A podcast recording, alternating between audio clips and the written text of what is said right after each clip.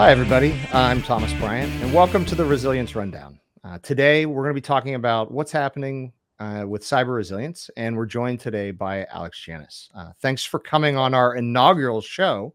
Um, and can you tell our listeners a little bit about yourself? Yeah, uh, my name is uh, Alex Janas, as you stated. Uh, I'm the field CTO in the global field security team. and what that means is I'm I, I, I work out with clients and internally, and I'm uh, specifically here uh, to uh, you know kind of uh, have a impact on the the culture of security in the company. So I work with the devs, marketing guys, the sales guys, uh, with our clients, and kind of making sure that our product keeps up to date with the needs that security teams have on it.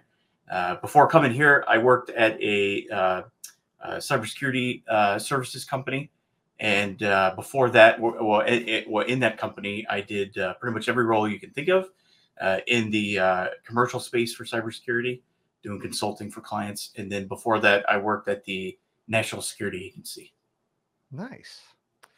So you've been here now for about six months, um, and you you've started to get the lay of the land with our customers. Um, but like, what are you seeing out there in the field now with the like the trends when we talk about ransomware and cyber resilience? You know, is it is it more like zero day exploits? Is it social engineering? Uh, we were talking before the show, maybe some email, or is it just something else entirely? Yeah, I, th- I think that the the trend is there. There really isn't a trend. It's basically just it's just business as usual. I think it's the basics that always prevail. I think we want to focus on the exciting zero day stuff, but reality is is um, if you have those things, they're a commodity, and so you wouldn't use them if you unless you had to.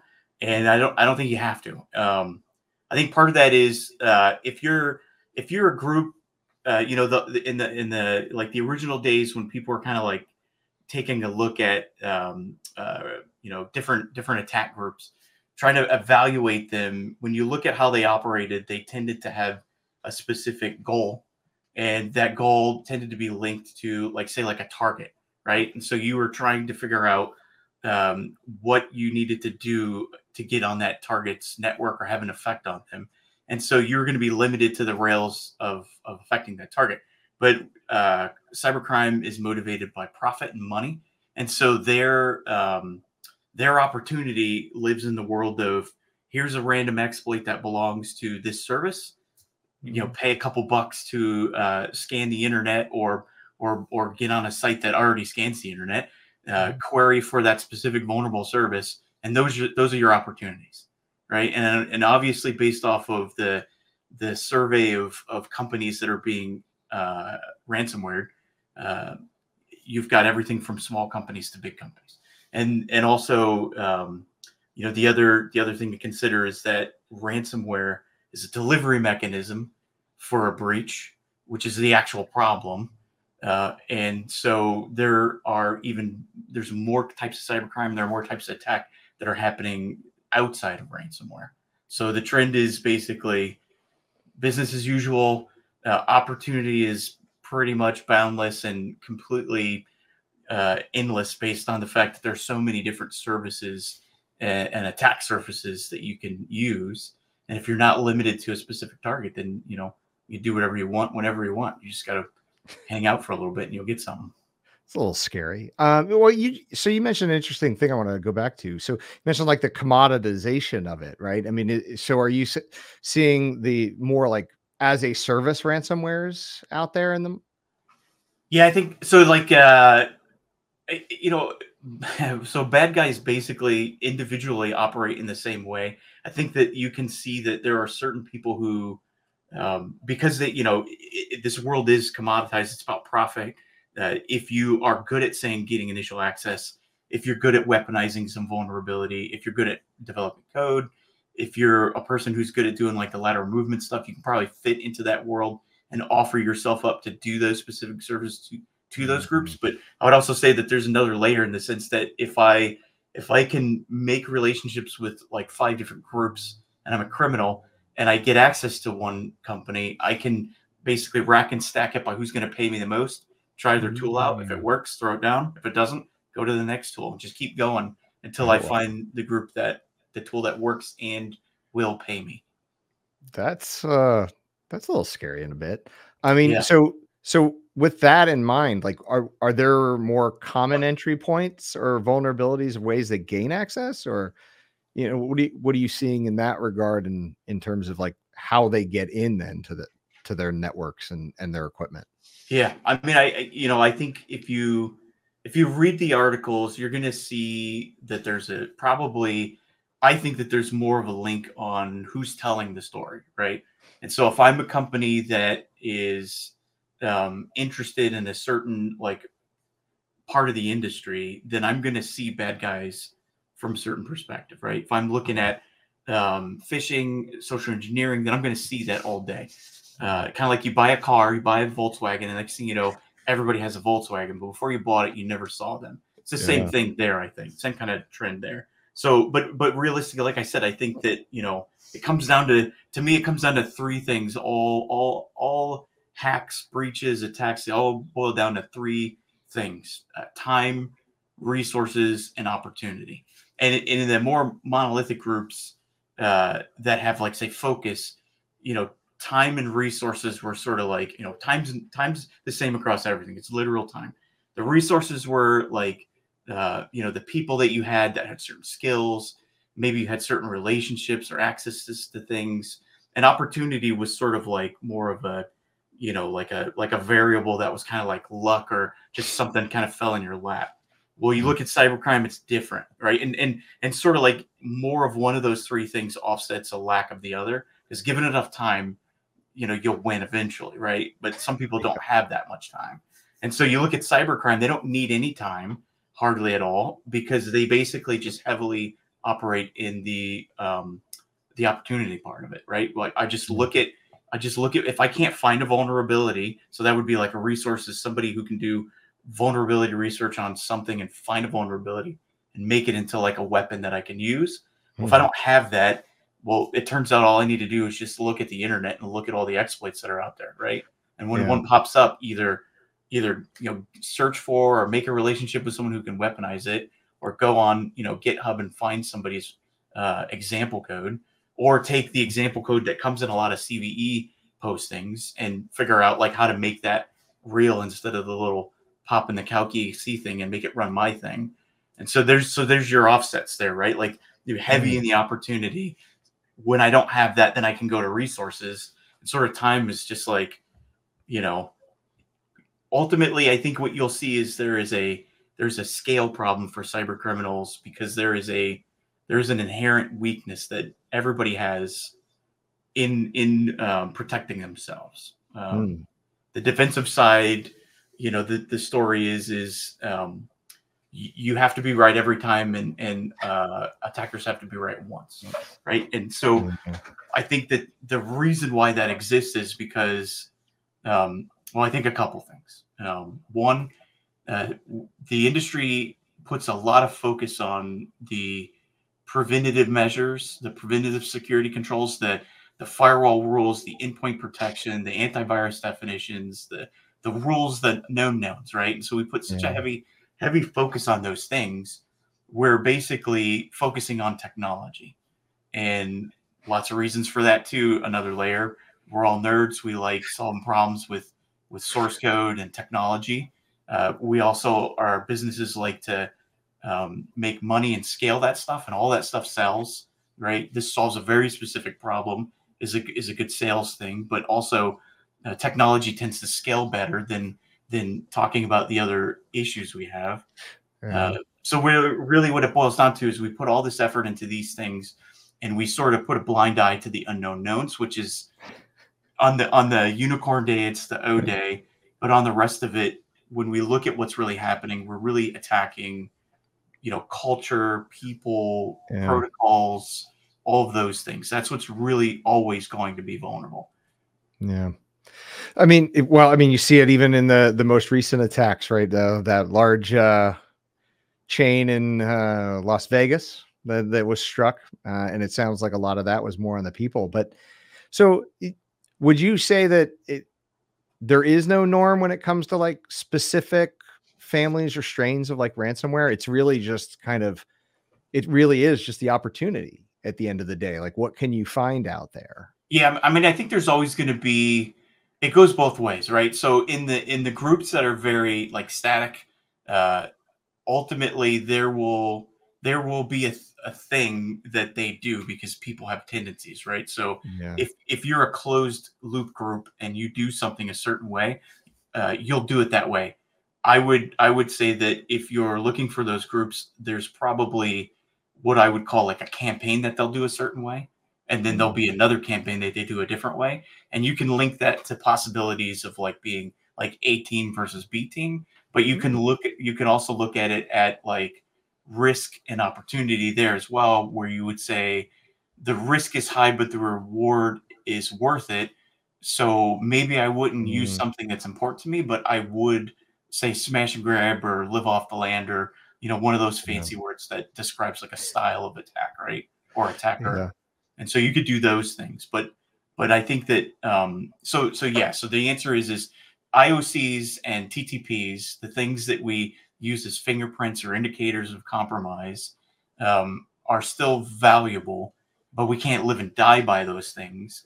And ultimately, when it comes down to it, the the the the game uh, and the personalities involved are: I'm an attacker and I do a thing, and you're a defender and you see it and then you defend against it. I'm an, a persistent attacker. I don't like that, so I'm going to counter your thing and then maybe you counter that or maybe you just don't notice and i get bored or run out Mhm. the use of it and then come up with a new thing or Mhm. whatever so but ultimately what you have is you have like one group of people who's supposed to look for forever and you've got another group of people who are super persistent and don't like failing at doing stuff and so they're gonna they're gonna be curious about how why is this not working how did it catch me and they're gonna want to make Yeah. a thing to to um to go past that Mm, okay.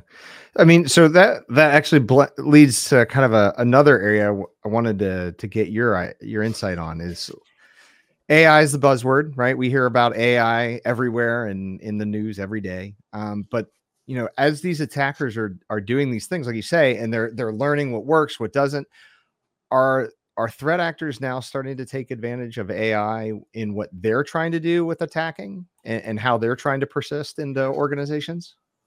I mean, I I um I think that it's only obvious that you would because again, you know, an attacker is just like any any you know tech person that you know if I can use something, I totally would use it. Uh, Yeah. I mean, I use AI all the time to answer a lot of a lot of problems that I need that I don't know the answer to, or or I'm, I just you know ultimately like you know let's face it, like a lot of things like search engines suck, and so AI is like the ultimate search engine a lot of times. Um, you know the thing is is more often than not i don't think they need to uh, but if it if it was needed or if it was fun i'm sure they're going to use it right? I don't think they're using it right now because they have to. I think anybody that's using it is doing it because i think it because it was a fun thing to use or um, it Mhm. sped up some process right? But Mm, but I don't think that I don't think that like this this Mission Impossible world where there's some deep fake thing that's like I don't I don't think that that's necessary because I can still probably win, um, you know, at least eight out of ten times uh, sending an email to somebody saying, uh, "Hey, it's me, the CEO. Buy me some gift cards or send me everyone's W twos." Right? That still works today mm, because it didn't because it wasn't targeted against the technology before and it's still not targeted against the Yeah. technology it's a person and to be honest uh, you know how we define bad isn't very good for people to understand you know and so it still works Yeah. Well, I mean, I think I read in the news even this morning there was something uh, out of Asia where they they used a deep fake video of the CEO or such and pulled out 25 million from a deep fake WebEx call. yeah Or i mean if you use it it's going to work and it's going to work Mm. well um because yeah to my point you don't need it and so if you didn't need Mm. it and it worked if you used it it's gonna it's gonna it's gonna work really well too right and and the thing is is the defeat the ultimate defeat for whether it's ai or if it's not is to, is to be like why would why would you want this much money? This is suspicious right? Yeah. Every every um in in my in my experience every incident response that i ever worked on where a person actually was one of the things that rose the suspicion it was because that person was suspicious. It wasn't because they looked at an email header Nobody's going to do that, right? Like Yeah. you say they do, they put it in the training. No one catches that stuff. Usually, it's someone didn't feel right about it, and so Mhm. then they said something. They said, "Hey, did, did you really want all the W twos? No, I didn't want the W twos. You know what I mean? Like that's the thing, Yeah. right? And so I Yeah. think that that would still defeat AI, right? Because you can't. There's some things that you're going to use it for, but there's always going to be something that unless unless they take over all the comms of that CEO, you know, like yeah. when you ask them, "Hey, did you really mean to do this?" If they can get inside inside of that, then I guess when they say yes and they fool you again, then I guess that that's going to be pretty impressive. But I mean, they're going to have to Yeah. cover too many, too many. Like the idea would be if if you called me, yeah, I would I would pick a different way of talking to you. If you emailed me, I would call you. You know what I mean? Like you're not Yeah. you're going to use the same comms method. So Yeah, yeah, I would definitely pick up the phone, but some people don't, I suppose. I mean, I guess in that way, not only are they are bad actors kind of weaponizing AI and trying to find new ways to use it to learn and find vulnerabilities, but they're using the good AI to create the deep fake videos and to find ways to communicate with others. So it's it seems kind of daunting in a way. Um yeah. That seems really scary. Yeah.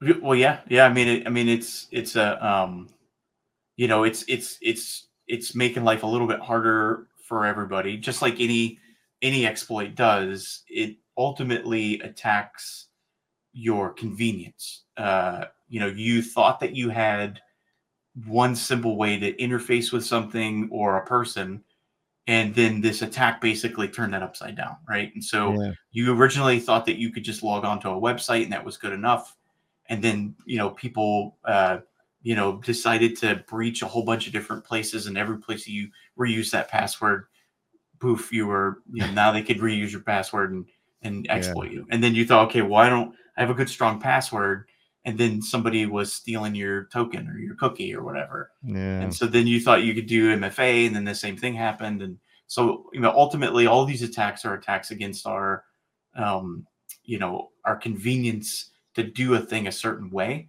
And Mhm. so, ultimately, we try to come up with smart ways to add another layer that makes it a little bit harder for an attack to just work one off, right?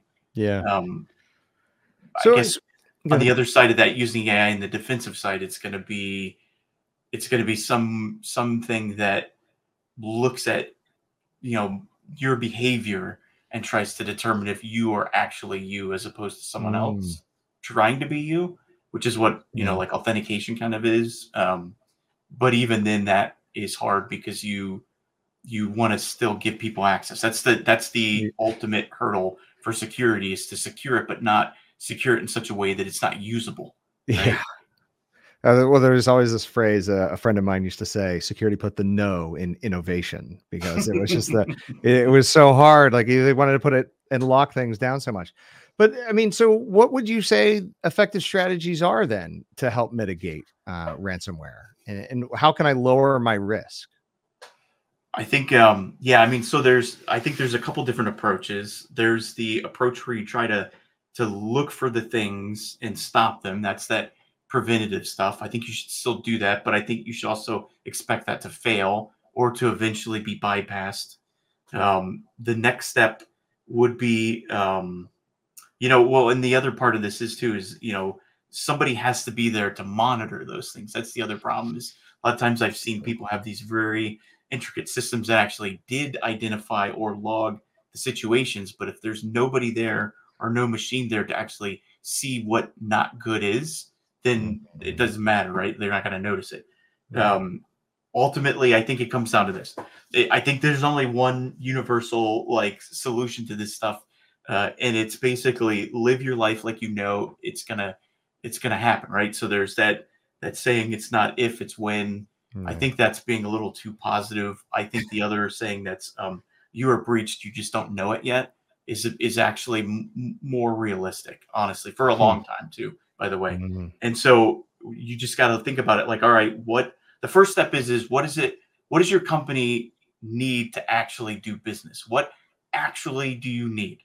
And uh, for me, the one lesson I learned that was kind of surprising coming from from my world, I thought exfil of data was the was the pinnacle of, of priorities. You had to protect your intellectual property. And interfaced with this one um, CEO, and he basically said, "I don't care about any of that stuff." And I was shocked because mm. this hmm. person had some really important IP to protect. And what he ended up saying was, "For me, I don't care about that stuff because if I did, I'd be out of business already. Because you know, uh, people come and go that work for me. They're not going to. What are they going to forget all that stuff? That's not going to happen. Uh, people also steal things, and so ultimately for him, it, it became important to have uh, the ability to, you know, make it cheaper, so make a better profit, make it faster than anybody, and make it better than anybody. And he said, if I do those things, that's what's important. And so when you look at that, you know, what that became is a conversation about an understanding of what priority means to a company, the real crown jewels. And sometimes the crown jewels are a thing, but sometimes the crown jewels are a way of doing the thing, right? Mm. And so you got to actually re- examine what matters to your company. So if you protect that thing first and foremost, you'll you'll win a lot. You'll win a huge percentage of that game, um, because ultimately that's that's where I think a lot of companies fail in this game. They put their their limited resources in the wrong thing, protecting the wrong thing. So that's mm. the first step. Figure out what matters and protect that thing uh, then live your life from there forward like that thing's already breached and exploited. And so how do you how do you go how do you how do you exist then, right? Something bad happened, what do you do now? And you don't want to have to figure that out during the actual event. You want to try to do that before because uh, you know, people function very badly under stress. So why not try to figure those things out you know, under peacetime kind of thing. You know, the what? I mean, I operate best at three o'clock in the morning after not yeah. sleeping for five days. What are yeah, you talking yeah, about? Yeah, absolutely. Well, and the best thing is, is like on a good day, the the organization internally functions like super well, right? Everyone gets along. There's no yeah. politics. There's no arguing. So imagine what that's like under the stress of like a breach, right? It's a hundred thousand times worse. And so, uh, yeah, so figure those things out. Figure out who those people are. Write that plan down of what you're going to do to like to to survive that right to, sur- to survive that situation and you know sometimes that's as simple as you know you know coincidentally what we do as a company right which yeah. exists in this world of of not only just backing up your data but also putting uh, protections around it and mm. interacting with the rest of your security stack to to to to further protect and provide information uh, like in a comprehensive way. So, you know, thinking about it like interactions or integrations with like a SIEM SOAR, MDR, XDR kind of thing. You've got all these little individual uh, systems that are sending data up to these systems.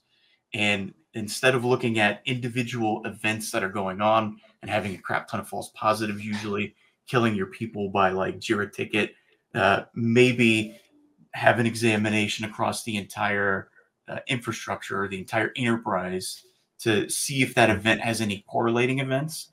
And if it does, then mm-hmm. that sort of looks like more of an event that you would put your human resources on mm-hmm. to examine, as opposed to somebody logged in 10 times and failed. What is that? Is that is that a cat walking across the keyboard? or if you can correlate it with yeah. a bunch of different events that are going on, then maybe that's something more meaningful. You put your human on that, and then that's a better, happier human, mm. but also better utilized resources. Yeah. So, I mean, it, sounds like it, it's kind of a mix, right? People process technology, um, and that we have to be mindful of all those things. So, uh, I want to say thank you again, by the way, for for joining us today. Um, we're we're trying to keep these podcasts short for those of you that are listening. We want to make them very easily digestible. Um, but Alex, thank you so much for joining us on our first resilience rundown, uh, and uh, have a great day.